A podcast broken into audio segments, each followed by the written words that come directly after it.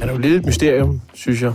Byggematadoren Jesper Skovskov er et særdeles velkendt navn i Aalborg. Han bliver øh, medejer og bestyrelsesmedlem i Aalborg Damehåndbold. Han var sponsor i tv-programmet Nybyggerne. På TV2. Og Han er sådan en, som, som giver mange ting væk. Men der er også en mindre flatterende side af den gavmilde byggematador. Han bliver dømt for vold og får 30 dages betinget fængsel. Det afslører frihedsbredets journalist Mathias Blædel, da han får et læk fra en kilde.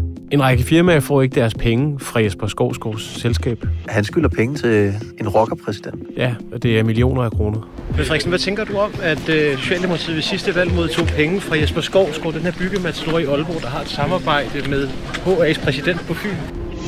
Lyt til Ulven fra Aalborg, en ny podcast fra Frihedsbredet.